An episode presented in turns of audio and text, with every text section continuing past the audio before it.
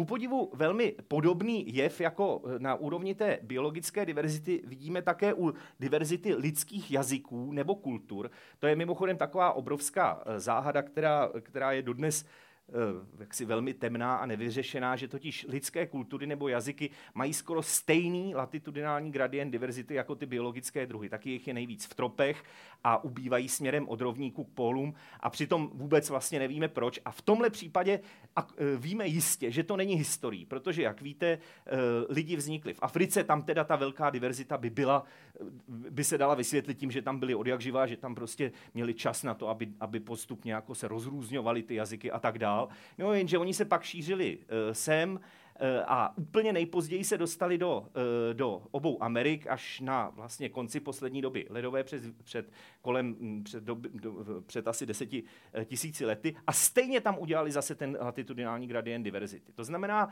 skoro to vypadá, že ty trendy diverzity na různých kontinentech a pro různé taxony, včetně dokonce jako vnitrodruhových trendů, vznikají různými cestami, které ale konvergují, které nakonec udělají stejný, eh, stejn, eh, stejný trend klesající diverzity od rovníku k polu. To znamená, můžeme předpokládat nebo můžeme si jak si spekulovat, že, že to možná nebude tou historií, ale že diverzita je možná na různých místech limitovaná nějakými faktory a že každé to území má nějakou kapacitu pro to, kolik druhů tam vlastně může koexistovat. A teď se budeme zabývat tím, jestli tahle teze, že existuje horní limit diverzity, nějaká kapacita, eh, která prostě, které ty, ty systémy spějí a pak už ji nemůžou pře, přes, překročit, jestli proto máme nějakou evidenci.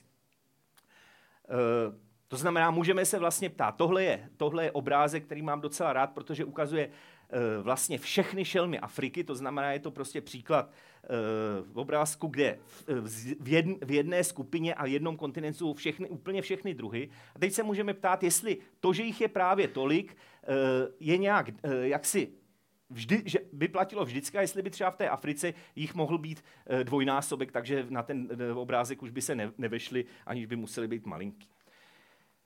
První, co nás možná napadne, když se ptáme, jestli existují limity diverzity, je podívat se na fosilní záznam. Eh, fosilní záznam eh, je v tomhle ohledu eh, určitě cený zdroj dat, ale ku podivu, jak, vám se, jak se vám pokusím ukázat, není zdaleka bez problémů a vlastně neexistuje úplně dobrý konsenzus, jestli fosilní záznam opravdu ukazuje, že existují ty limity diverzity nebo ne. V každém případě eh, tohle je takový klasický záznam eh, toho počtu Eh, v tomhle případě eh, čeledí nebo rodů eh, v tom fosilním záznamu většinou nemůžeme rozeznat jednotlivé druhy, protože ty už jsou si natolik podobné, že prostě z těch, z těch fosilí jako je nerozeznáme, proto se počítají spíš rody nebo čeledi, v tom se to liší od zbytku povídání, kde jako diverzitou myslím počet druhů, tak ten fosilní záznam vypadá podle takových klasických křivek nejspíš takto. Před nějakou více než půl miliardou let, přesně před asi 540 miliony let, eh, se najednou objevil ten fosilní záznam eh, z doby, před, z doby starší. Ten fosilní záznam je velmi rudimentární a navíc eh, většinu těch fosilí vůbec nedokážeme přiřadit eh, k nějakým současným skupinám. Jo? Jsou to prostě fosíly, o kterých si ne, jako lidi nevědí, co si mají myslet. Nicméně před nějakými těmi 540 miliony let najednou v tom, v tom fosilním záznamu, v těch příslušných vrstvách vidíme velké množství organismů různých živočišných kmenů. Objevuje se to skutečně tak náhle, že tomuhle říkáme e, kambrijská exploze, je to tedy v Kambriu, kambrijská exploze fosilního záznamu. A ten fosilní záznam vypadá tak, že od toho Kambria se diverzita postupně zvyšovala, pak získala e, takové jako plato, potom bylo obrovské vymírání před čtvrt miliardou let na konci Permu a od té doby tak jako mírně vzrůstá. Podstatné je, a to je důvod, proč uh, ukazuju tenhle obrázek, že uh, ten vlastně ta, tahle plynulá křivka, o které jsem teď mluvil, je přerušovaná nějakými propady, což jsou taková ta slavná uh, velká vymírání. Asi víte, že jich bylo pět, přičemž tohle je na konci Ordoviku, tohle je na konci Devonu, tohle je to největší na konci Permu před tou čtvrt miliardou let, kdy podle některých odhadů vymřelo až 95% všech druhů. Eh, potom následuje vymírání na konci Triasu a potom to poslední, zatím je to slavné vymírání na konci křídy, tedy před 65 milionů let, miliony lety, kdy vymřeli například dinosauři.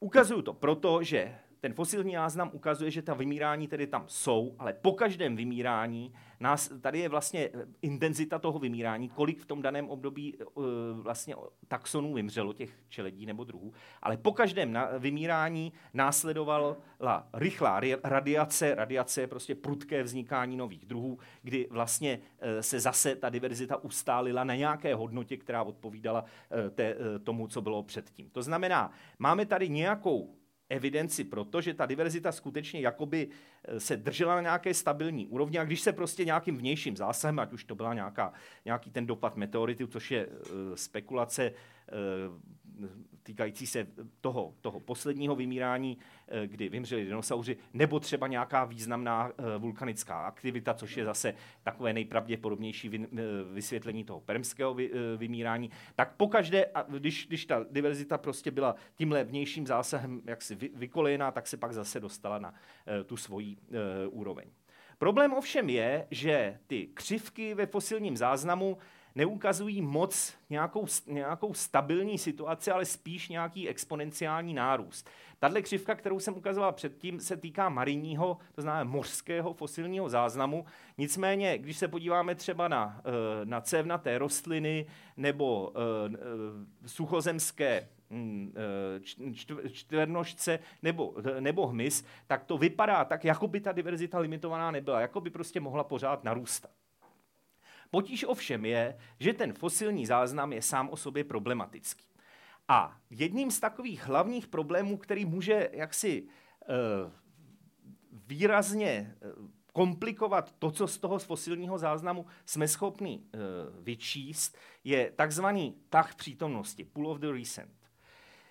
Představte si, eh, já vám teď vlastně vysvětlím, jak se tyhle křivky, které jsem vám na těch dvou předchozích slajdech eh, ukázal, jak se vlastně konstruují. Představte si, že máte fosílie, tohle dejme tomu, tady je to kambrium a od toho kambria prostě po současnost tady máte časovou osu a teď, eh, teď máte fosílie různých taxonů, ale ty fosílie se nacházejí vlastně hrozně málo často. Pro většinu taxonů máme vlastně jenom jeden nález.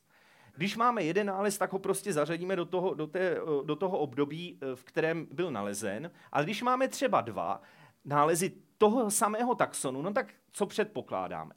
Že ten druh nebo rod nebo čeleď existovala kontinuálně mezi těmi dvěma nálezy. Jo? To znamená, my vlastně interpolujeme ty nálezy. Jo? Vlastně všechen ten interval, tady jsme měli nějaký e, taxon, který jsme našli někdy v Kambriu a pak, dejme tomu ve třetí horách, ale vzhledem k tomu, že je to ten samý taxon, tak předpokládáme, že všude tady žil. No a potom bychom z toho mohli udělat nějakou křivku, která by vypadala takhle.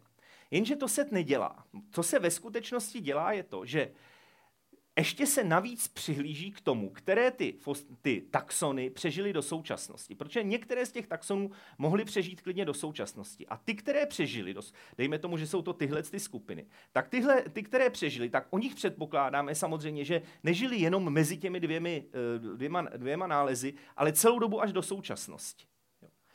Tímhle způsobem, ale vlastně hrozně nadržujeme těm taxonům, které náhodou do té současnosti přežili, protože my nemáme toho pozorovatele na druhé straně, který by řekl, no jo, ale oni taky už předtím tam byli. Jo, to znamená, tady e, e, ten, tenhle ten taxon klidně mohl být už e, předtím. Všechny mohli žít klidně už předtím.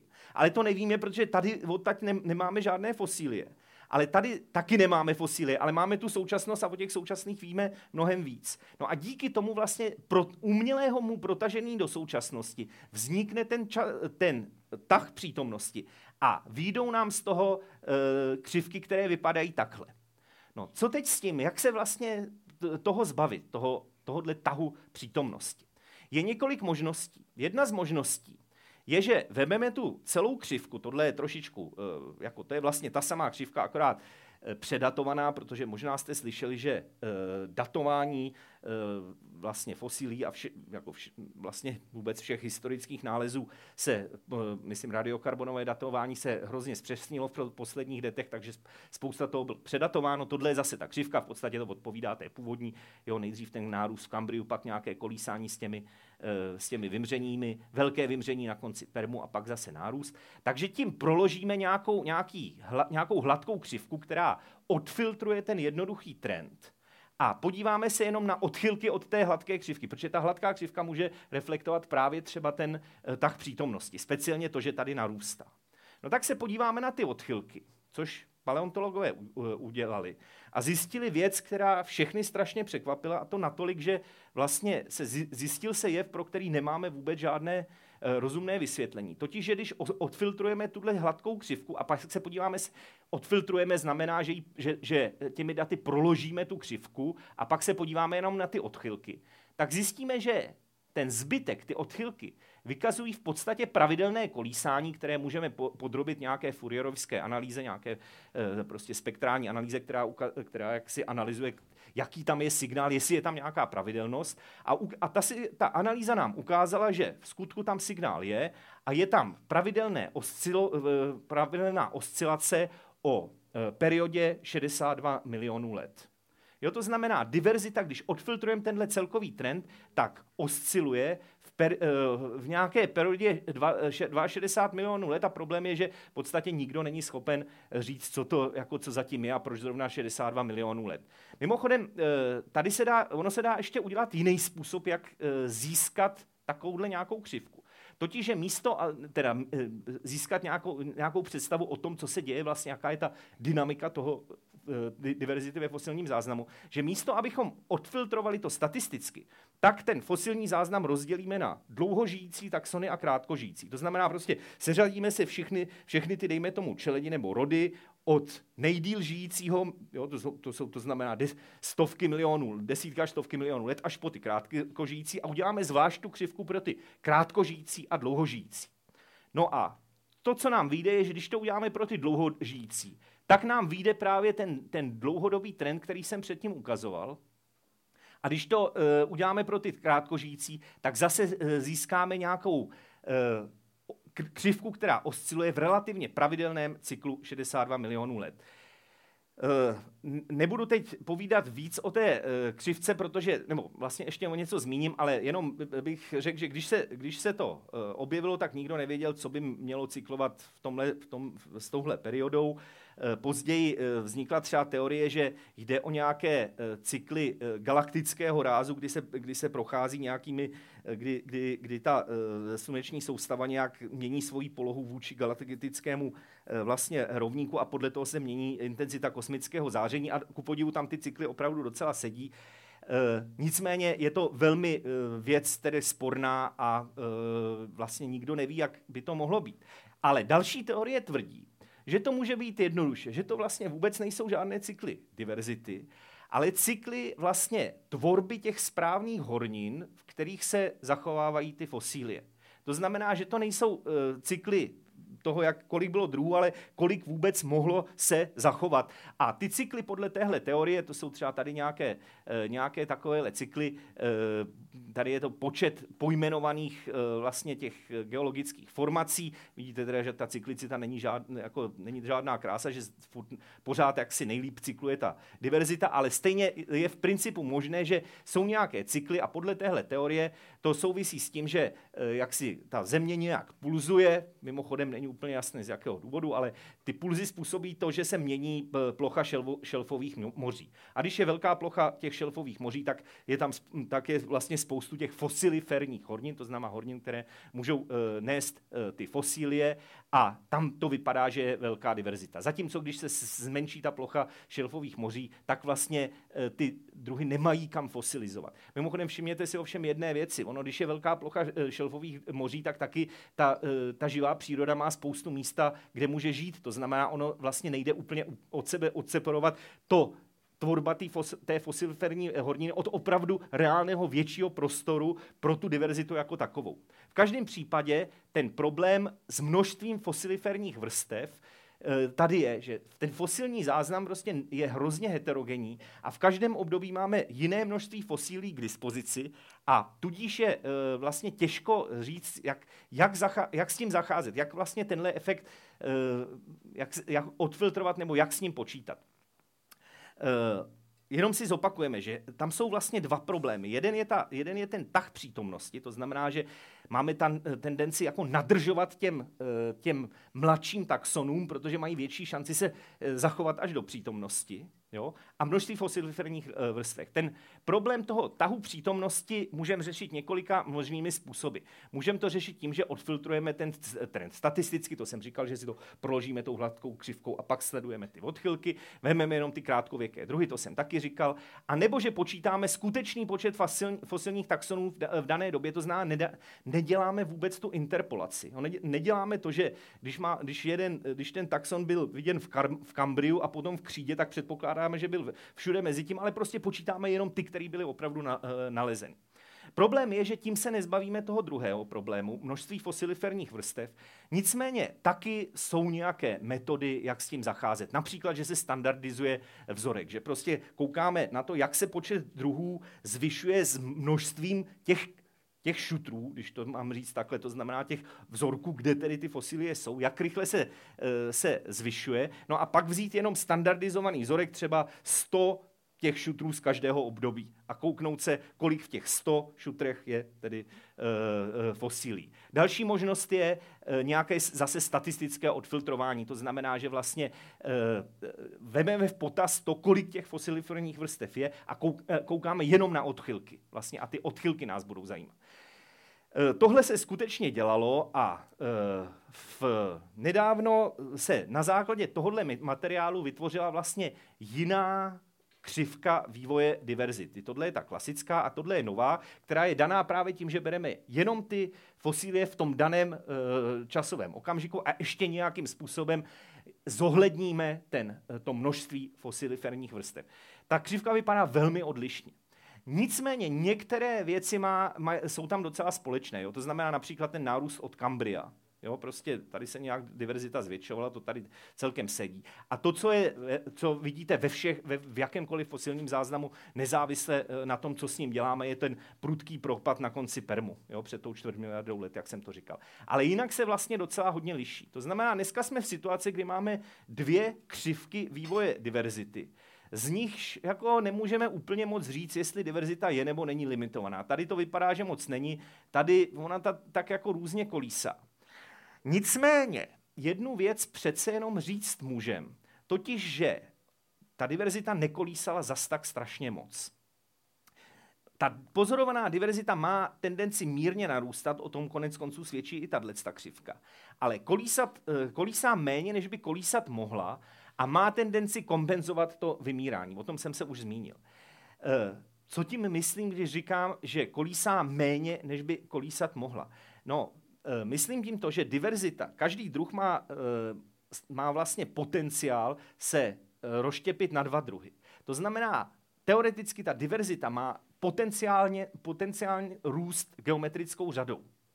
A můžeme si spočítat, že kdyby byla opravdu nelimitovaná a předpokládali bychom, což víme zase z fosilního záznamu, že jediný druh, eh, že ty druhy se rozdělí tak jednou za pět milionů let, tak když by na začátku byl jeden druh, tak uh, od toho Kambria bychom měli, protože že, druh se rozdělí na dva, dva na čtyři, čtyři na osm a tak roste to geometrickou řadou, takže dneska bychom měli mít, kdyby, kdyby to bylo nelimitováno a za jednou, jenom jednou za pět milionů let, ono to ve skutečnosti může být mnohem častější, tak jenom jednou za, milion, za pět milionů let bez nějakého omezení, tak by dneska, uh, bychom dneska měli asi 1,3 krát 10 na 32, což nemáme, protože celkový počet uh, druhů, které žijou dnes na Zemi, se odhaduje někde mezi 5 a 10 miliony. To znamená v řádu 10 na 7. Jo, to znamená, ta diverzita sice kolísá, ale ten její potenciál pro kolísání je vlastně asi mnohem větší. Přesto fosilní záznam eh,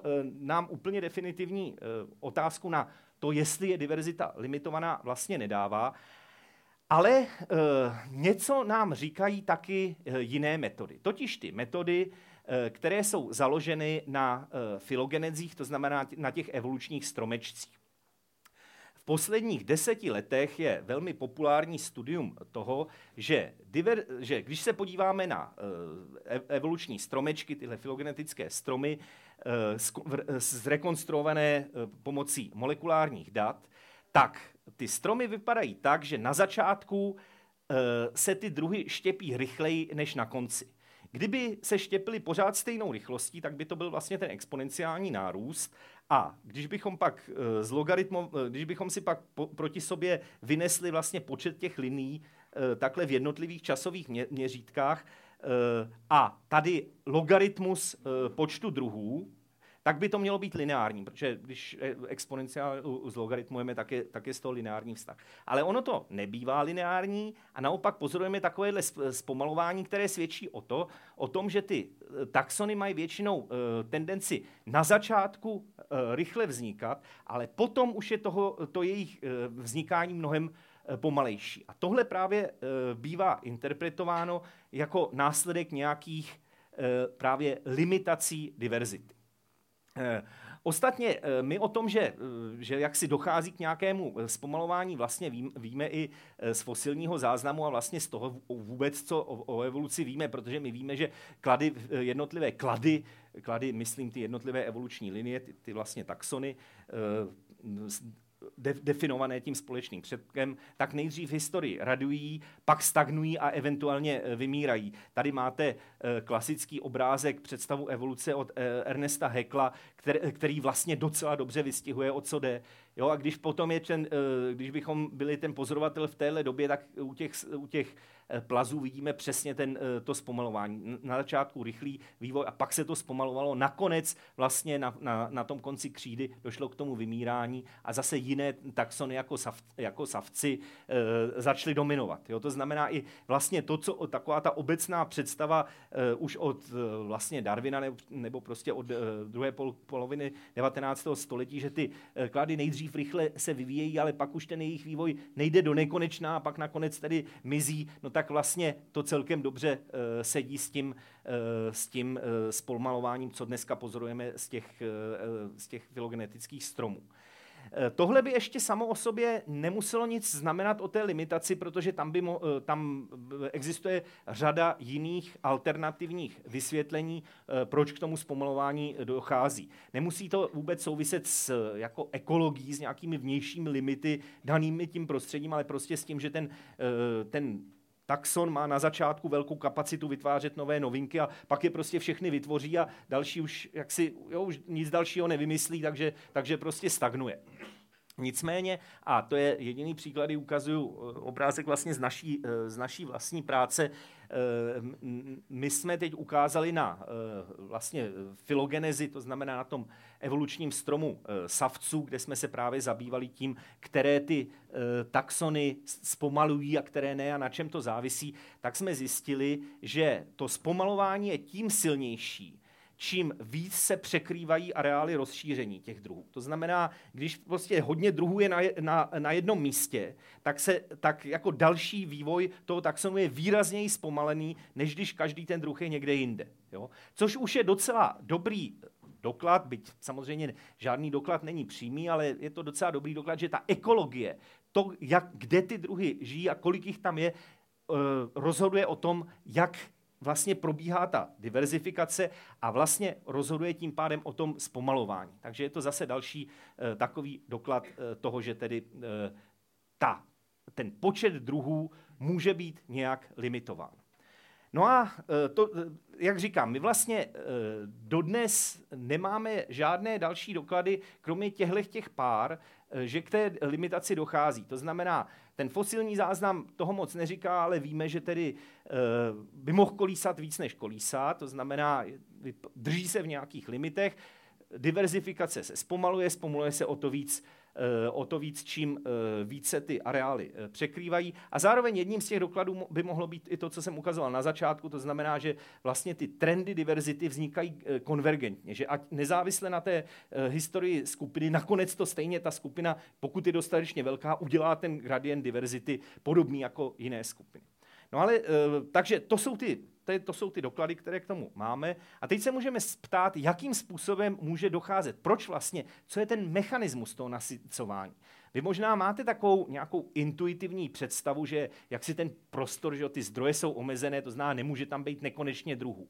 Ale jak přesně, proč se, to, proč se ta diverzifikace čím dál víc pomaluje a proč, když je tam hodně druhů, tak už nemůžou přibýt další, to je, eh, to je vlastně otázka, kterou se ovšem eh, zabývali lidi už eh, vlastně od té doby, co se vůbec začali zabývat tedy historií života. A já vám teď tady ukážu, ukážu jeden výrok, který mě vlastně připadá velmi vhodný, protože podle mého názoru, a říkám, že je to můj názor, je na to prostě řada odlišných názorů. Podle mého názoru tento výrok velmi přesně vystihuje co by mohlo být zodpovědné za to, že ten, ten počet druhů ne, nenarůstá do nekonečna? Já vám to přečtu. Co tedy zamezuje nekonečnému narůstání množství druhů? Množství živých organismů ve smyslu jedinců na jednom území musí být nutně omezeno, protože závisí na vnějších fyzických podmínkách. To říká to, že prostě celkový počet jedinců vš- přes všechny druhy nemůže růst do nekonečna, protože tam o tom rozhodují nějaké zdroje, které jsou k dispozici. Proto bude-li na jednom území žít mnoho druhů na ten daný počet jedinců, budou všechny nebo téměř všechny druhy zastoupeny jen malým množstvím jedinců. A tyto druhy tak budou náchylné k vyhnutí následkem náhodných výkynů, výkyvů ročních období nebo počtu nepřátel. To znamená, ta představa je taková, že když tam, že na každém e, místě je nějaké množství zdrojů a na to množství zdrojů připadá nějaké množství celkové biomasy, celkové hmotnosti těch organismů, co tam žijí, a tím pádem i celkový množství jedinců, které tam můžou žít. A když ovšem tenhle celkový množství, celkové množství jedinců je rozděleno do mnoha druhů, tak každý z těch druhů musí ne, nezbytně mít tak malé populace, že snadno vymřou.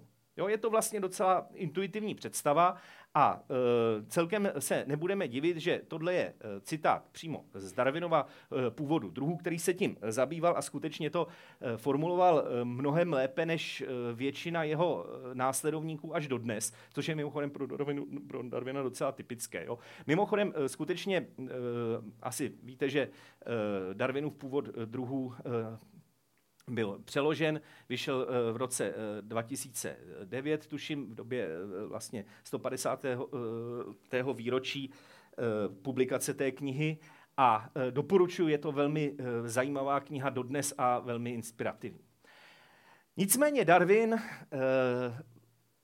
to takhle formuloval a nějakým způsobem jak si dál neuvažoval o nějak, eh, jako, že by zkoušel třeba ten, ten mechanismus nějak formalizovat. On vůbec nic neformalizoval, on všechno eh, formuloval pouze, eh, pouze ve slovech a možná víte, že, v tom Darwinově původu druhu je jediný obrázek a to je takový velmi jednoduchý, jako by právě evoluční stromeček. Žádný jiný obrázek tam není.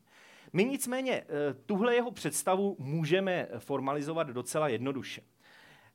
Představme si to tak, že uh, máme nějaké prostředí, které má konstantní přísun zdrojů, že prostě to množství zdrojů je nějak, nebo přísun zdrojů je nějak jako dané. No a teď um, v tom daném prostředí může, je tím pádem nějaký konstantní celkový počet jedinců. No a teď, když, z, když, když roste počet druhů, tak přesně podle, podle tohohle Darwinova vlastně citátu stoupá množství druhů, které vymře. Čím je víc druhů na ten daný počet jedinců, tím mají menší populace v průměru a tím víc druhů vymírá. To znamená, s počtem druhů vzrůstá rychlost vymírání. Jo? Když je těch druhů, uh, ultimátně těch druhů je stejně jako, jako jedinců a v tom, v tom okamžiku vymřou skoro všechny, že jo? protože prostě s, s umrtím jedince vy, uh, vymře druh. Jo? To je jako když to, když to jako dotáhneme až do uh, úplného konce. To znamená, rychlost vymírání roste s počtem druhů v tom systému. No a my můžeme zároveň předpokládat, že, uh, že uh, rychlost vznikání nových druhů třeba nezávisí na počtu druhů. Je to předpoklad, který mimochodem není tak úplně neoprávněný, ale pro jedno, jo, to znamená vlastně, já, já bych tomu i docela věřil, ale nemusíme to předpokládat. Pro jednoduchost to všem předpokládat můžeme. A v takovém případě se tady utvoří nějaká rovno, nějaký rovnovážný počet druhů který v okamžiku, kdy bude, když, když najednou ty, těch počet druhů prostě přestřelí, tak bude na ten daný počet jedinců mnoho druhů, které budou vymírat rychleji, než stačí vznikat nové druhy, takže se to zase bude pohybovat směrem sem. Naopak, když ten počet druhů bude náhodně snížen třeba nějakým tím vymíráním, tak bude vlastně to, ten vznik druhů bude pořád stejný, ale e, vymírání bude malé, protože každý ten druh může mít obrovské populace na ten daný počet jedinců. To znamená, ta limitace může být dána tím, že tady se vytvoří nějaký rovnovážný stav, jehož překročení vede k tomu, že vymírání překročí vlastně tu přirozenou míru vzniku nových druhů. No a my můžeme dále předpokládat, abychom se vrátili k tomu, vlastně o co nám jde, to znamená vysvětlit ten latitudinální gradient diverzity, předpokládat, že tahle křivka se e, liší podle toho, jestli jsme třeba v temperátní oblasti nebo e, v tropické oblasti. Protože když třeba v tropech je víc zdrojů, protože je tam e, vlhko a teplo, tak je tam celkově větší počet jedinců. A tím pádem, eh, když máme daný počet druhů, tak vlastně to jejich vymírání je pořád nižší, protože je tam na každý druh připadá víc jedinců, takže ty populace mají menší pravděpodobnost vymření, než v tom temperátním prostředí, v tom mírném pásu, kde eh, je menší počet jedinců, takže při daném počtu druhů se tam vymírá víc, protože, prostě, eh, protože na každý ten druh připadá méně jedinců. Ono to ale nemusí být vůbec ani takhle. Ono eh, další, další možnost je třeba ta, ta, že to temperátní prostředí, to znamená to, to mírné pásmo, je méně stabilní. No a v takovém případě zase ta stabilita vlastně rozhoduje o téhle té křivce. To znamená, když je nestabilní prostředí, tak, eh, po, tak pravděpodobnost vymření roste rychleji s počtem druhů, protože prostě eh, to, ty vymření vznikají právě tou nestabilitou prostředí. Zatímco ve stabilním prostředí na danou velikost populace je, to, eh, je ta, je, ta křivka stoupá relativně méně. Tohle je vlastně úplně nejjednodušší formalizace toho Darwinova výroku a ta, eh, tenhle ten příklad, kdy vlastně tropy, tropické oblasti se liší od e, temperátním tím, že v tropech je více zdrojů a tím pádem je tam větší počet jedinců, tak tomu říkáme takzvaná hypotéza víc jedinců, velmi triviálně, která právě říká, že e, víc druhů je tam, kde je víc jedinců, protože čím víc jedinců, tím, tím do většího množství druhů to můžeme rozdělit a pořád ty druhy mají životaschopné populace. Jo, to znamená, když je málo jedinců a rozdělíme to na ten samý počet druhů jako při velkém počtu jedinců, tak ty, eh, ty populace mají menší, to znamená, nejsou životaschopné a oni zase vymřou. Jo. Takže to je jenom formula, eh, formalizace eh, téhle té hypotézy víc jedinců.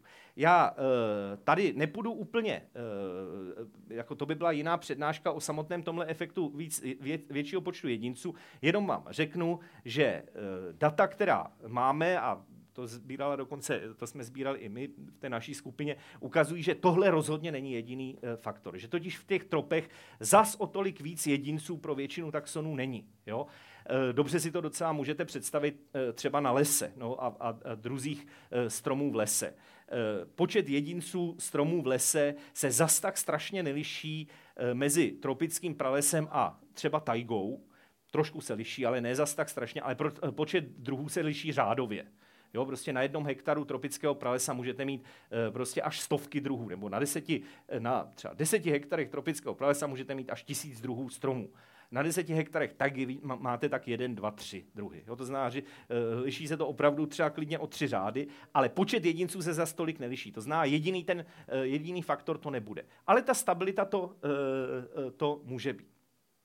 Nicméně, tady je ještě eh, jiná věc, že totiž ve skutečnosti ne, ne, jediná věc, co může kolísat a co se může měnit mezi tím, eh, tím tropickým pásem a temperátem, není ta křivka té extinkce, jak rychle vymírají druhy, když přibývá počtu druhů, ale ta křivka toho vznikání druhů. Jo? To znamená, může to být třeba takhle že v, eh, ta, ta, to vymírání proto platí stejné pravidlo, čím víc druhů, tím na, na daný počet jedinců, tím více vymírá, protože tím víc druhů má ty malé populace, které vymřou náhodnými uh, výkyvy prostředí, jak to pěkně řekl ten Darwin. Uh, ale ale ty te- temperát a tropy se, dejme tomu, vůbec neliší v tom počtu jedinců ani v té stabilitě. Neříkám, že to tak je, ale teoreticky si to můžeme představit. Ale liší se v tom, jak rychle vznikají uh, nové druhy. Jo, to znamená, to co, rozhod, to, co by potom rozhodovalo o, rozdíly, o rozdílech mezi eh, těmito eh, typy prostředí, je vlastně rychlost vznikání nových druhů. A existuje třeba teorie, která říká, že v tropech Eh, vznikají druhy eh, rychleji, protože je tam vyšší teplota. Vyšší teplota vede eh, k rychlejšímu metabolismu, rychlejší metabolismus vede k rychlejší mutační rychlosti, rychlejší rychlosti evoluce obecně a tudíž i vznikání nových druhů. Platilo by to tedy pravda jenom pro ektotermy, kde ta, kde ta teplota těla je dána tím vnějším prostředím, ale vlastně by to mohlo docela dobře fungovat. Eh, ať už ta teplota ovlivňuje rychlost evoluce, já myslím, že pro ty ektotermy, jo, to znamená eh, pro studenokrvné, že to skutečně platí, ale je to, je to věc docela velké eh, diskuse, ne, nerozlišená, tak, tak si myslím, že v každém případě ta rovnováha je dána oběma procesy, jak tím vymíráním, tak vznikáním druhů. To znamená, někde je víc druhů právě proto, že tam rychleji druhy vznikají. A jedna, jeden fenomén, který by o tom mohl svědčit, je to, že v horách eh, je víc druhů, než by odpovídalo množství zdrojů, které tam jsou. Tohle je eh, obrázek z jednoho mého článku, kde jsme analyzovali druhovou diverzitu eh, ptáků na povrchu celé země. A to, co jsme vlastně udělali, je, že jsme jaksi zase statisticky, nepůjdu do detailů, odfiltrovali ten efekt množství zdrojů, to znamená produktivity. A kou, protože produktivita o, e, vysvětlí největší množství té variability e, v počtu druhů. Jo? Prostě víc druhů je v produktivním prostředí, ale tohle můžeme statisticky e, odfiltrovat a zase se dívat na tu odchylku, co tam zbyde. No a když se podíváme na tu odchylku, tak vidíme ten, e, tenhle ten e, obrázek, tuhle tu mapku, Zase, čím červenější, tím víc druhů. Už to není tak jednoznačný latitudinální gradient diverzity, a to proto, že, e, že ta, ten latitudinální gradient, ten trend úbytku diverzity od e, rovníků k pólům je do značné míry daný e, tou produktivitou, kterou jsme vyhodili, kterou jsme odfiltrovali. Ale to, co tam zbylo, velmi hezky ukazuje hory. Jo? Eh, Andy, Gvajánská Vysočina, eh, tady máte vlastně ty východoafrické hory, to je takový ten eh, vlastně pás hor, který se táhne až do Jižní Afriky, kde tady tvoří pohoří Drakensberg, středoazijská pohoří, Himaláje, Novogvínejská Vysočina. Zkrátka, velmi pěkně to ukazuje hory. V horách je prostě víc druhů, než by odpovídalo množství zdrojů, které tam jsou. Jo? To znamená té produktivitě. Té produktivitě. A může to být právě tím, že v horách rychleji vznikají druhy. Dává to docela dobrý smysl, protože druhy vznikají většinou takzvanou alopatrickou speciací. Speciace je Eh, vznik druhů. Alopatrická znamená, že eh, alos je jako jiný, eh, patria je vlast, že, že mají jinou vlast, že každý je někde jinde a ten klasický model speciace vzniku druhu je takový, že původní areál rozšíření se rozpadne do nějakých fragmentů, které spolu dále geneticky nekomunikují a v každém tom fragmentu se ten druh přizpůsobuje trošku jinému prostředí nebo prostě má nezávislou evoluci a když se pak znova setkají, tak už jsou nekompatibilní to by byla úplně zase další přednáška na tom, jak o tom, jak to funguje přesně a proč jsou nekompatibilní a tak dále. Ale eh, v tomhle eh, případě nám vlastně stačí jenom vědět, že eh, nejčastější způsob vzniku druhu je tenhle alopatrický, že se rozpadne původní areál rozšíření a my se můžeme ptát, proč se rozpadne. No právě proto, že tam vznikne nějaká geografická bariéra. A tou dobrou geografickou bariérou můžou být právě hory Jo? To znamená, ty hory můžou fungovat jako generátory druhů a pak není divu, že v těch horách e, vlastně je víc druhů, protože ta limitace tě, e, druhů, pokud nějaká existuje, a já což jste už asi pochopili, věřím tomu, že existuje. Ta nespočívá v nějaké objektivní horní mezi Eh, dané třeba tím prostředím, kolik druhů tam jako může být eh, z nějakých úplně vnějších příčin. Ale ta limitace samozřejmě vyvstává z té samotné dynamiky. To znamená, když někde vzniká víc druhů, tak se tam vytvoří jiný rovnovážný stav, který bude na vyšší úrovni. Jo? To znamená, ono to je limitované v každém případě, ale když, ta, když uh, limitované tím, že čím víc druhů připadá na, tě, na ten počet jedinců, tak tím víc, víc vymírají. Ale to, ten rovnovážný stav uh, pardon, uh, se může ustavit jinde a to výš tam, kde ty nové druhy vznikají. Jo? To znamená, um, mluvíme vlastně ne o pravých limitech, ale o nějakých dynamických rovnovážných stavech, dynamických ekvilibrích, které jsou dané právě tou tou, tou balancí mezi vznikáním druhů a e, jejich zanikáním.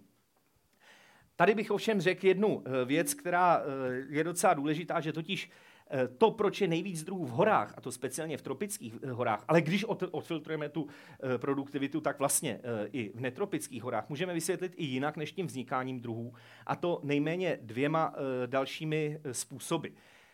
Eh, respektive jedním eh, s takovými dvěma podspůsoby. A to tím, že eh, tropy zřejmě můžou fungovat i jako význačná refugia, kde se obecně míň vymírá vlivem klimatických cyklů.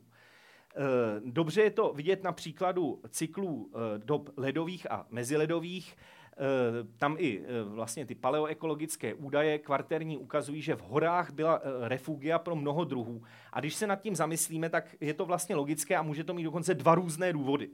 Jeden důvod je ten, že když se změní klima, tak v té nížině prostě, kde, kde byla teplota 20 stupňů a najednou je tam nula, no tak, tak prostě ty druhy vymřou. Zatímco v těch horách se můžou posunout, posunout níž. Prostě když se, mění, když se mění klima, tak v těch horách vždycky najdeme nějaké jiné klima, tím jenom, že se posuneme nahoru nebo dolů, zatímco v té nížině je to mnohem horší. Tak to je jeden důvod. A druhý důvod, proč ta, uh, ty hory mohly fungovat jako refugia, je ten, že Eh, jak asi víte, v horách je vždycky vlhčeji než, eh, než v nížině, je tam prostě větší množství srážek. A v těch dobách ledových, kdy opravdu šlo do tuhého, tak vlastně hlavní problém do ledových bylo, byl v tom, že eh, ne, že by byla zima, protože bylo, ono bylo hezky, ale ono bylo sucho zároveň, protože velká část té vody byla vázána v ledovcích. To znamená, nejlíp se přežívalo, kde bylo přece jenom o něco, vyš, e, o něco vlhčej a to byly ty hory. Jo? To znamená, je vlastně několik důvodů e, předpokládat, že ty hory nejen působí jako speciační centra, kde ty druhy dobře vznikají,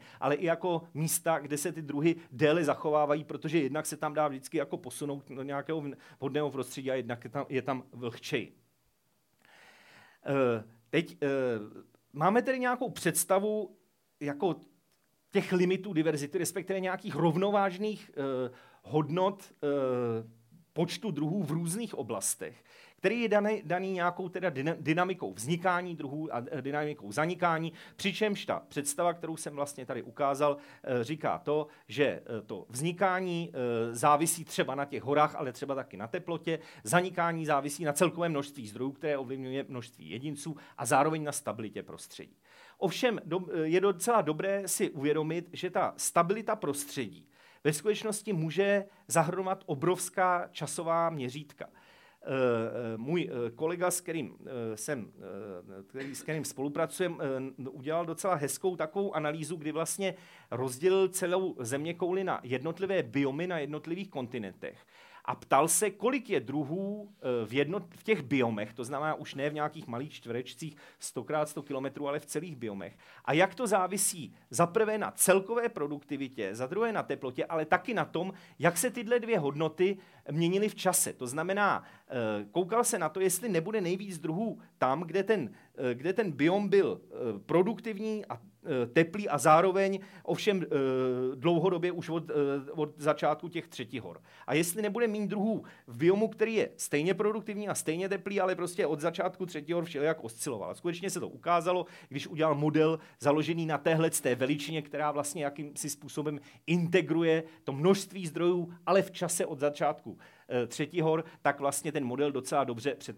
předpovídá počet druhů v jednotlivých kontinentech pro plazy oboživelníky, savce a ptáky. To znamená vlastně eh, ty rovnovážné stavy můžou být dané nějakou stabilitou prostředí v takhle eh, velkých měřících. A tím se tohle vysvětlení založené na tom, že jsou nějaké rovnovážné stavy, vlastně trošku protíná přece jenom s tím historickým vysvětlením, protože ten rovnovážný stav je taky dán tou historií.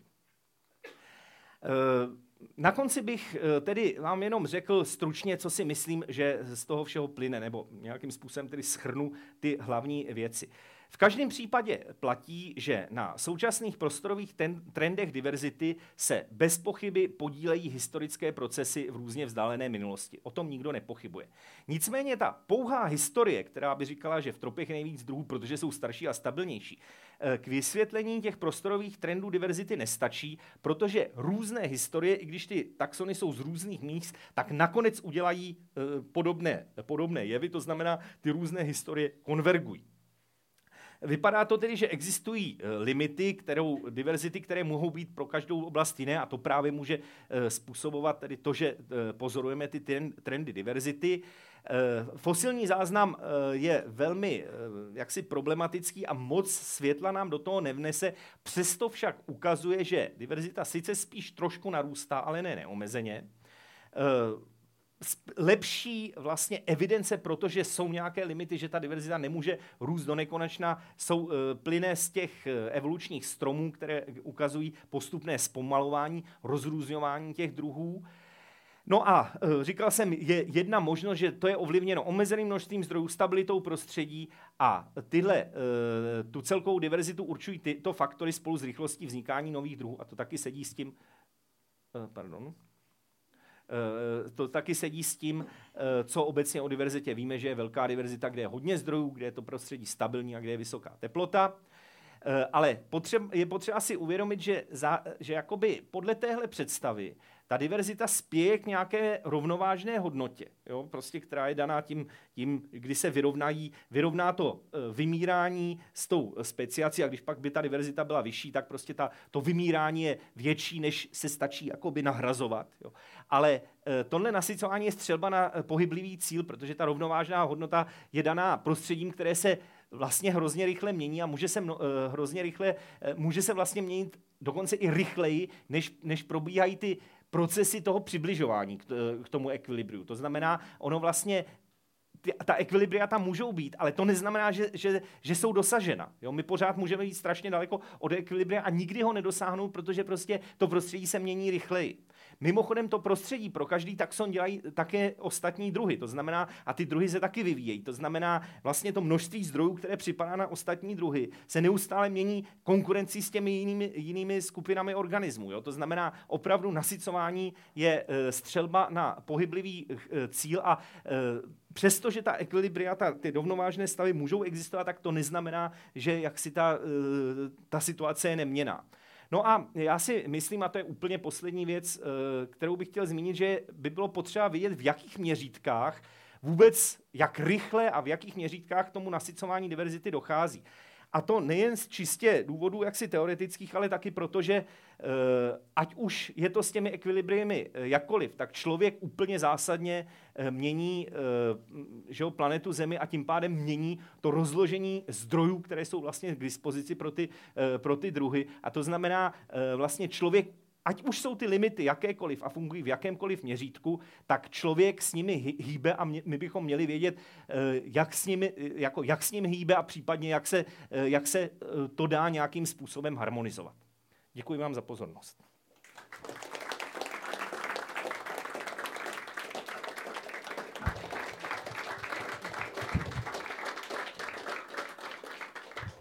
Děkujeme za úvodní přednášku, pane profesore. Nyní prostor pro diskuzi, takže jenom vás poprosím, kdo má dotaz přesně, tak ať se prosím přihlásí a já k němu dojdu s mikrofonem, pokud to bude možné, pokud ne, tak vás poprosím, abyste mi přišli naproti a pojďme na to. Máme tu první, první tázající. Co vlastně považujete za druh? Eh, naštěstí eh, tyhle makroekologické eh, záležitosti, o kterých jsem eh, eh, mluvil, nezáleží, protože jsou to v takovém docela hrubém měřítku se pohybem, tak nezáleží na přesné definici druhu. V podstatě pořád, dneska, dneska jsou takové dvě hlavní definice druhu, ale oni se naštěstí od sebe neliší tolik, aby, aby to začalo vadit, nebo možná to začne příště. Klasická definice druhu je ten biologický druh, který říká, že to je skupina jedinců, který se mezi sebou můžou že rozmnožovat, ale nemůžou se rozmnožovat s tím jiným druhem. To znamená, to kritérium druhu je to, že je tam to genu. Jo? Že prostě, a kritérium toho, že jsou to dva druhy, je to, že, že je tam reprodukční bariéra. Jo? Tak to je, to je klasický, klasická definice druhu, vlastně jejímž původcem je Ernst Mayer, a kterou pořád vlastně považujeme za takovou, takovou, jako, takovou bázi. E, nicméně dneska se hodně, e, hodně e, mluví o takzvaném filogenetickém druhu, což je vlastně jakákoliv skupina jako organismů, které sdílejí nějaké unikátní znaky. Z tohohle hlediska, totiž problém v té původní definici druhu je, že vlastně nemáme kritérium na to, jak říct, jestli jsou to dva druhy nebo ne v případě e, druhů alopatrických. To znamená, když, prostě eh, jsou, e, když se vůbec nepotkávají, že jo? tak to jejich křížení vlastně, oni se nekříží, ale protože jsou oddělené. Oni se můžou pak skřížit, když je, když je dáme dohromady, ale tím vlastně uděláme takovou umělou situaci, a to není úplně fair, protože když uděláme umělou situaci, jak se nám může skřížit lecos. Prostě lev se skříží s tigrem a tak dále, že jo? Kuň s oslem konec konců. Jo? To znamená, e, vlastně, když jsou ty populace takto oddělené, tak nemáme e, dobrý způsob, jak, jak říct, jestli jsou to dva druhy nebo ne, z hlediska toho biologického druhu a proto se někdy pro tohle používá ten filogenetický druh, který říká, no, že pokud jsou oddělené a, za, a zároveň se nějak liší, tak jsou to dva různé druhy. Problém je, že když začneme tuhle filogenetickou uh, definici druhu uh, jako uh, intenzivně aplikovat, tak se nám to začne strašlivě drobit. A najednou se prostě zjistí, že ptáků není těch 10 tisíc, co si myslím, ale třeba 20 tisíc. Jo, to znamená, e, jsou tam rizika a není, neexistuje žádná definice e, druhu, která by byla obecně e, vyhovující. Na druhou stranu, taková nějaká rozumná, biolo, rozumná nepojetí biologického druhu nám slouží zatím docela dobře.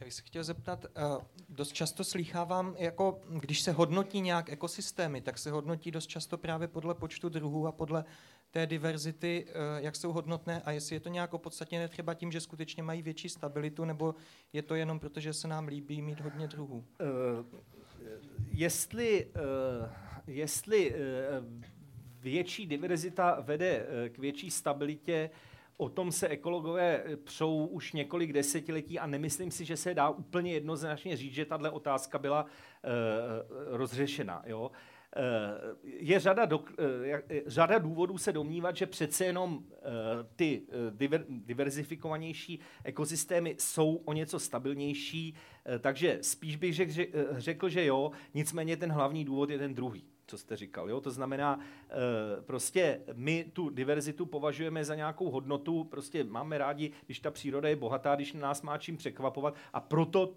e, proto ty ekosystémy hodnotíme e, z hlediska jejich diverzity. Ve skutečnosti, jak si z hlediska funkčního, ta diverzita nemusí být zdaleka tak důležitá.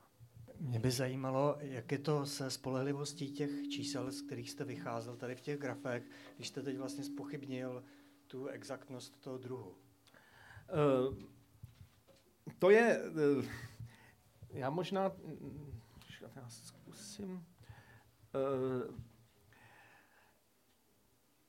je to, je to v podstatě, ono to navazuje na tu první otázku. Jo? Prostě v okamžiku, kdyby, kdybychom, já zkusím takhle jít, abych nevazbil, kdybychom začali používat tu, to filogenetické pojetí druhu, tak se nám třeba opravdu může počet druhů zdvojnásobit ale skoro jistě uh, tyhle trendy zůstanou stejné. Jo, to znamená, oni, prostě zdvojná, zdvojnásobí se to všude uh, přibližně stejně. Uh, co se týče obecně té spolehlivosti uh, čísel, tak uh, to se strašně moc liší uh, podle toho taxonu. Dneska vlastně všechny globální analýzy, které máme a které děláme, a sám jsem se těchto výzkumů účastnil, Eh, se týkají vlastně jenom eh, suchozemských obratlovců. Jo? To zna, a to speciálně tedy, ne, dokonce ani ne všech, eh, ptáků, savců a obojživelníků. Teď se k tomu trošku přidávají plazy, ale o ostatních skupinách máme mnohem horší znalosti a e, vlastně ty trendy usuzujeme pomocí takových nepřímých všelijakých metod, ale na druhou stranu ty trendy, e, jo, to znamená přesný počet druhů ptáků na tom ka- e, každém místě bude určitě jiný, než ukazují tyhle čísla. Ale ty celkové trendy, ty eh, ty se určitě nezmění a, a to, že je víc druhů v produktivním prostředí a když se eh, veme po potaz o produktivní prostředí, tak ještě mnohem víc v horách, tak to prostě platí a to, to nějaké změny pojetí druhů fakt ne, jako neovlivní. Já bych se chtěl zeptat ještě jednou na tu záležitost latitudální gradientu té, té, té diverzifikace na první pohled to vypadá, že eh, ta, eh, ten gradient ve směru eh, těch poledníků je způsobený tím, že tam je v těch tropických pásmech víc, větší, větší teplo a větší vlhkost. Potažmo ještě na těch horách. Takže by to vlastně napovídalo, že to nějak souvisí s energií. A ta vlhkost navíc souvisí s tou energií, protože, protože ve vodě se rozpouští ty živiny a to je právě potřeba jako k uspokojení té energetické náročnosti těch živočichů, nebo vlastně každý živý organismus spotřeboval nějakou energii, aby mohl fungovat. Tak si chci zeptat, eh, jaká je role té energie a jestli na to existuje nějaká studie, která by nějak eh, vzala v potaz eh, tu spotřebu energie u konkrétních živočichů jo, z hlediska toho metabolismu. Ano. A jestli to teda potvrzuje, nebo případně jestli to potvrzuje ty křivky nebo, nebo ne? Já aniž jsem uh, zmínil ten pojem energie, tak jsem o tom vlastně mluvil, protože uh, podstatě ene- jsou jako dvě formy energie, uh, které uh, ty uh, které, ty, které hrají roli. Jedna, jedna forma je to prostě to množství zdrojů, to je ta produktivita. Jo? A produ, když je větší produktivita, tak tam může být víc jedinců, víc jedinců se dá rozdělit do víc druhů, které pořád mají života schopné populace, takže energie je prostě, a samozřejmě ta energie v tomhle smyslu je daná e, teplotou a e, těmi srážkami, když je tam prostě teplo a vlhko, tak je velká produkce a e, jo, je tam hodně zdrojů, tak to je jedna energie. A druhá forma energie je ta teplota, která ovlivňuje rychlost metabolismu. Jo? A ta, k tomu může jakoby e, z druhé strany jako přispívat. A e, e, já jsem e, vlastně se hodně zabýval taky jednou specifickou teorií toho latitudinálního gradientu diverzity, která plyne z metabolické teorie ekologie, která přímo tohle říká. Jo? Přesně tohle. To prostě jsou dvě formy. To, že je v tropech hodně druhů, je dáno tím, že je tam teplo a vlhko a to tyhle dvě veličiny tam uh, vlastně hrajou tuhle dvojí roli, jednak přes to množství zdrojů a jednak přes tu teplotu, která zrychluje uh, rychlost evoluce. Ale uh, při této příležitosti bych uh, zmínil ale uh, jednu věc, kterou, která na té souši vlastně není úplně uh, vidět. Ono, vy jste zmínil, že uh, když, je, eh, když, je v, tam, ta, když jsou tam ty srážky, eh, takže se lépe rozpouští ty živiny. Ono ve skutečnosti tohle není problém, protože na té souši ty živiny skoro vždycky nějaké jsou. Jo. Ty, na té souši je v podstatě limitující vždycky jenom ta voda, jako taková. Jo. Ty živiny tolik ne. Úplně jiná situace je ale eh, v, ve vodách a speciálně v moři. A v moři je jsou ty trendy diverzity podobné. Je taky nejvíc eh, druhů kolem, eh, kolem rovníků. Ale největší produktivita není kolem rovníků. Největší produktivita je někde třeba v téhle té oblasti a tady. Ono to vlastně docela možná odpovídá těm tady té světlosti. Jo? To znamená, v moři Eh, a je to, je to dané tedy živinami, protože největší produktivita, když nepočítám taková ta mělká moře a třeba e, delty a ústí řek, tak největší produktivita je daná tím, že v tom moři nahoře e, jdou, jdou prostě vzestupné proudy, které berou ty živiny vlastně z dna oceánu a vy, vyzvedávají nahoru, kde zase je to, to světlo, takže se tam může fotosyntetizovat. Jinak v moři je opravdu nedostatek živin, což neplatí pro tu souš. A přesto je ovšem zajímavé, že ta diverzita je největší, podél tam, že diverzita není největší tam, kde je největší produktivita. A z toho trošičku plyne, že ta teplota je důležitější forma energie než ta produktivita samotná.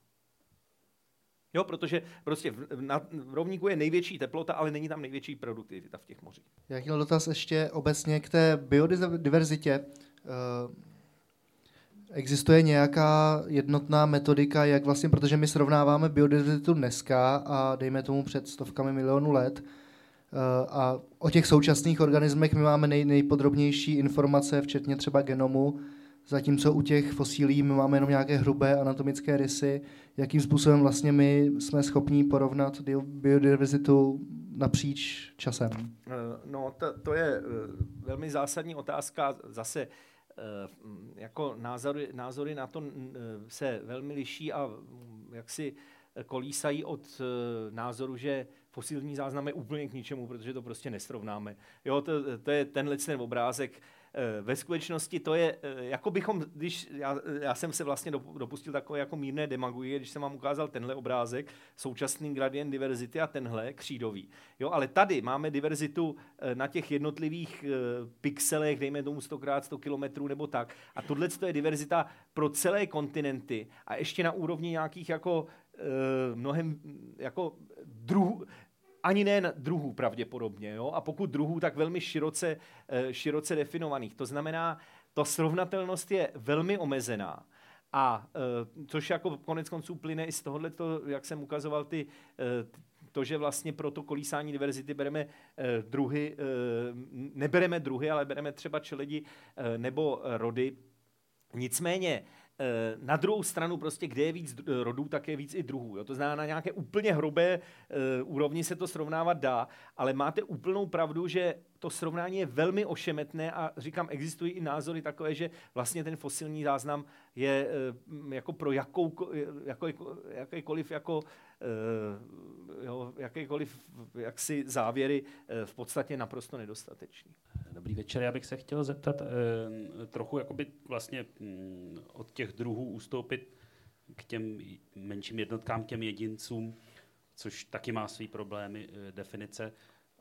Um, jaké jsou ty, jak, jak závisí ten gradient, dejme tomu počtu jedinců na čtvereční kilometr a jak se překrývá s tou mapou té biodiverzity? Zhruba. To by bylo no. jako zajímavé ukázat. Třeba. Eh, přesně, tady je Eh, narazil jste eh, na to, že vlastně i ty jedinci jsou někdy jako špatně definovaní. Mimochodem, eh, právě vlastně makroekologie jde dobře dělat na skupinách, u kterých ty jedinci, jedince dokážeme dobře rozlišit a dobře spočítat. To jsou prostě třeba obratlovci, a z rostlin v podstatě jenom stromy, jo? protože třeba byliny už tam, tam jo, prostě nerozlišíme, co je jediné, co je klon a tak dále.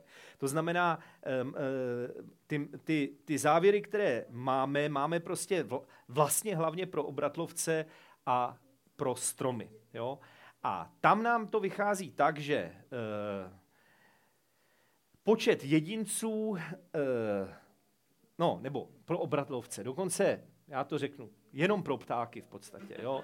Eh, v podstatě spočítat jedince savců moc nejde, protože oni se hrozně liší velikostí, takže buď počítáte prostě velká zvířata, nebo chytáte myši, ale dohromady se to nedá, nebo chytáte netopíry po každý úplně jinou metodou, takže, takže v podstatě dobře jdou spočítat jenom ptáci. A tam u těch ptáků e, nám vlastně vychází, že, e, že trendy v počtu jedinců docela dobře odpovídají e, počtu druhů. Jo? Ale jenom u ptáků. U těch rostlin to, to, naopak víme, že počet jedinců Eh, to je daný jenom tím opravdu, kolik je tam vody. Jo. A když je tam prostě dostatek vody, tak i v té, eh, jak jsem říkal, i v té tajze prostě ten počet jedinců je vlastně stejný jako v tom tropickém lese. To znamená, ty, trend, a ty trendy v každém případě platí, že trendy v počtu jedinců jsou mnohem méně výrazné než v počtu druhů. Jo. A mnohem méně souvisejí s vlastnostmi prostředí. To je právě hrozně zajímavé, protože mm, eh, právě ta Teorie víc jedinců, nebo hypotéza víc jedinců, more individuals hypothesis, říká, že hodně druhů je tam, kde je hodně jedinců. Takže jakoby to předpokládá, že ten primární faktor je počet jedinců, který je dán, dán prostředí. A ten počet druhů ten vzniká jenom díky tomu, že kde je víc jedinců, tak se to dá víc lépe rozdělit do těch druhů. Ale ve skutečnosti, když se podíváme na ta data, a to jsme dělali i s našimi vlastními výzkumy, jednak ze stromy po celém světě a jednak třeba z ptáky v Jižní Africe, což jsme jako sami dělali ten výzkum, tak e, se tam ukázalo, že to takhle vůbec není a že vlastně skoro vždycky je to tak, že počet druhů velmi dobře souvisí s e, faktory prostředí, že to dokážeme velmi dobře předpovědět na základě faktorů prostředí a počet jedinců velmi špatně. Jo, takže počet jedinců je veličina, která se chová prostě špatně a počet druhů se chová překvapivě prediktabilně. Jo? To je vlastně zajímavé, pro, eh, jo, vlastně občas se vznáší taková otázka, proč se zrovna ekologové věnují počtu druhů lidí. Těch veličin, které můžou studovat, je celá řada. Je jich celá řada a taky jako se věnují všelijakým jiným eh, veličinám. Ale počet druhů se nám chová dobře. Jo. Ukazuje takhle pěkné, takovéhle pěkné obrázky. V čase nám prostě moc nekolísá. Jo. Počet druhů je překvapivě prostě stabilní a eh, vhodná veličina. Vlastně není to úplně triviální, proč to tak je. A počet jedinců opravdu ne, ale jo, říkal jsem ptáky a stromy a o ostatních vlastně moc nevíme. Například eh, my teď se snažíme třeba eh, jako zjišťovat, jak se mění s produktivou to prostředí eh, množství hmyzu v Jižní Africe, ale to jsou takové vzorky, to jsou takové prostě jako, jako vzorky, že jo, souhrné, ale ty početnosti hmyzu se strašlivě liší třeba sezóně, jo. to znamená, jako něco pořádného o tom říct se moc nedá. Jo? Takže, a nicméně si myslím, že je to důležité, protože jak si ten počet jedinců určitě musí hrát roli, ale vlastně i blbě se stanovuje a blbě se chová. Eh, můžu se zeptat, nakolik se celá tady ta biodiverzita týká uh, třeba mikroorganismů mm-hmm. a nakolik uh, třeba si myslíte, že má uh, vliv ta teplota a mutace při vyšší teplotě na právě na ty mikroorganismy? Uh, to je velmi uh, jako dneska horký, uh, horký trend ve výzkumu uh, a dokonce i my teď máme nějaký výzkum, který se týkal gradientu diverzity, ale spíš jako lokální gradient, gradientu diverzity s nadmořskou výškou u mikroorganismů. Ale pokud Mikroorganismy eh, se liší většinou tím, že mají větší areály rozšíření, to znamená, jsou více kosmopolitní a ty jejich trendy diverzity nejsou tak výrazné, ale eh, jdou úplně ve stejném směru jako ostatní organismy. Jo? To znamená, prostě latitudinální gradient diverzity mikroorganismů funguje perfektně, eh, jo? akorát ty gradienty nejsou většinou tak silné, protože hodně mikroorganismů má velké areály, že jsou třeba kosmopolitní, takže, takže to prostě eh, jako neudělá ten pěkný pík v tropech. Minulý týden, ne, předminulý týden vyšel v časopise Science eh, článek o eh, trendech diverzity eh, půdních hub, což jsou vlastně taky mikro, mikroorganismy. Velmi, velmi pěkný článek, akorát, že vlastně ukazoval to, že u těch hub to funguje podobně, akorát to není tak výrazné. Jo? To znamená, je to, je to, výraz, je to významný, jako dneska se to hodně studuje, ale nevychází nic moc jako překvapivého a to, že to nějak souvisí s tou rychlostí vývo- eh, evoluce, rychlostí mutací, to se nějak předpokládá. Ale eh, my vždycky jako, že těch možností je celá řada, tam můžeme předpokládat zároveň nějaký vliv nějakých te- tolerancí, v, kterém, v které teplotě ještě rostou, v které nerostou. To znamená, jestli je víc druhů mikroorganismů v tropech, protože tam rychleji vznikají, nebo proto, že prostě maj, jako lépe ter- tolerují ty velké teploty, to se zatím nedá, nedá jako říct. A zabír, zabíral jste se někdy člověkem? Jako já jsem ukazoval tu jednu, uh, tu jednu mapu uh, člověka, jo, to, to bylo vlastně tohle jo, ta uh, diverzita těch lidských kultur. Takže uh, mám kolegy, které se, uh, kteří se přímo jako diverzitou na úrovni lidské uh, zabývají. Dobře. A dokázal byste něco předpovědět, co se týče třeba příštího vyhynutí nebo tak?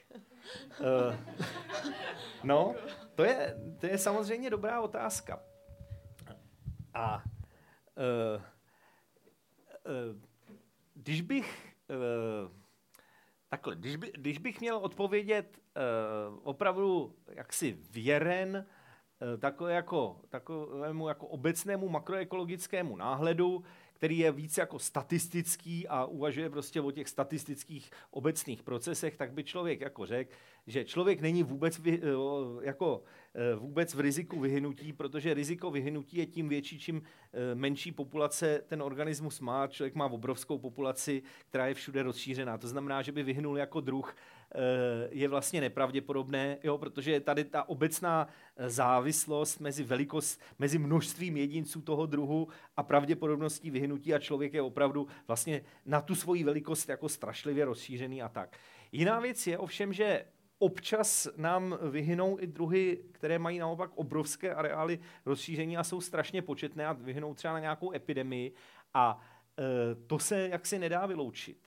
A e, existuje dokonce teorie, která tvrdí, že, že to právě je tak, že, nej, e, že největší pravděpodobnost vyhnutí mají ty druhy, které mají malé areály rozšíření, a nebo, nebo naopak ty, které jsou opravdu hrozně na husto. A z toho hlediska by ten člověk zase na tom byl relativně špatně. A nejlíp by podle té teorie byly, které jsou někde mezi, které mají relativně velké areály, ale zase třeba, když už se šíří nějaká epidemie, tak se nešíří tak snadno. Jo? To znamená, eh, já bych tak jako řekl, že ta pravděpodobnost vyhnutí člověka Eh, není tak eh, velká, ale možná je větší než u některých jiných organismů.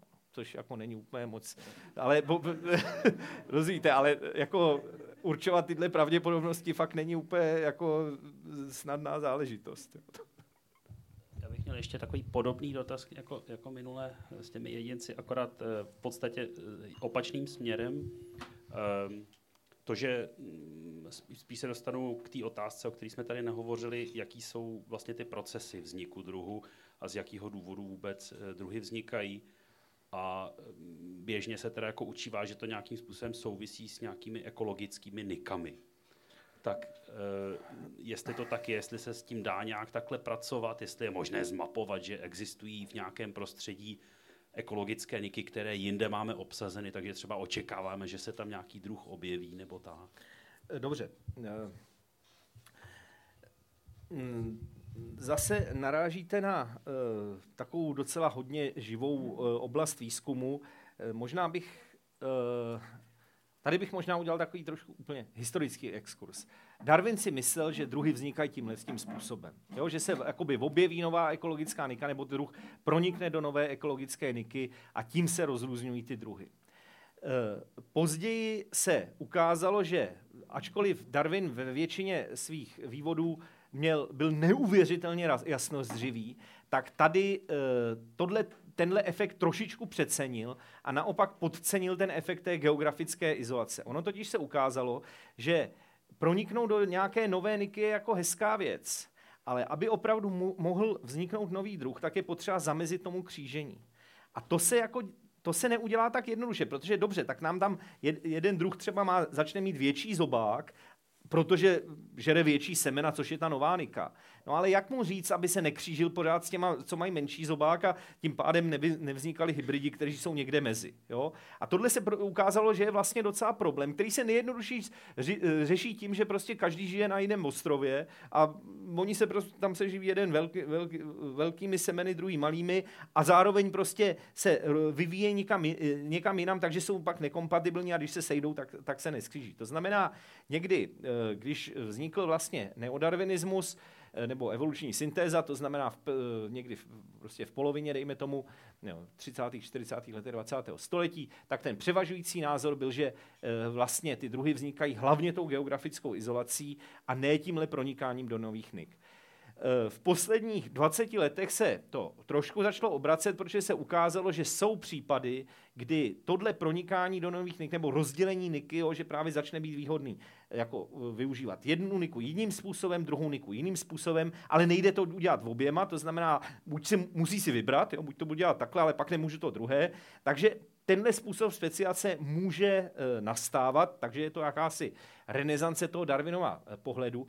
Nicméně, když se podíváme na filogenetická a geografická data, tak ta nám docela uniformně říkají, a myslím si, že tenhle názor jaksi eh, je poměrně stabilní, respektive zase s ním neotřásly tyhle nové, eh, nové údaje, že nejčastější způsob vznikání druhů je ten alopatrický. To znamená, ty niky se rozdělují až druhotně. Když už se ty druhy daj, dostanou k sobě a jsou odlišné, tak je v, její, jako, je v jejich zájmu se od toho druhého odlišit, aby si nekonkurovali. Ale to rozdělování NIK není příčinou speciace, je to spíš jako následek. Jo? A většina druhů vzniká tím geografickým oddělením. Já bych vám, pane profesore, poděkoval. Děkuji, že jste přišel na dnešní Science Café. Děkuji. Já, já bych teda mimochodem uh, řekl, jako, že uh, ty dotazy, co mě byly kladený, byly jedny z, jako z nejlepších, co jsem kdy jako zažil jako na všech svých přednáškách. Že teda opravdu musím říct, že takhle dobrý dotazy nepamatuju, že bych někdy jako dostával. Děkuji za, za Opravdu teda to to koukám prostě. Science Café je pověstné.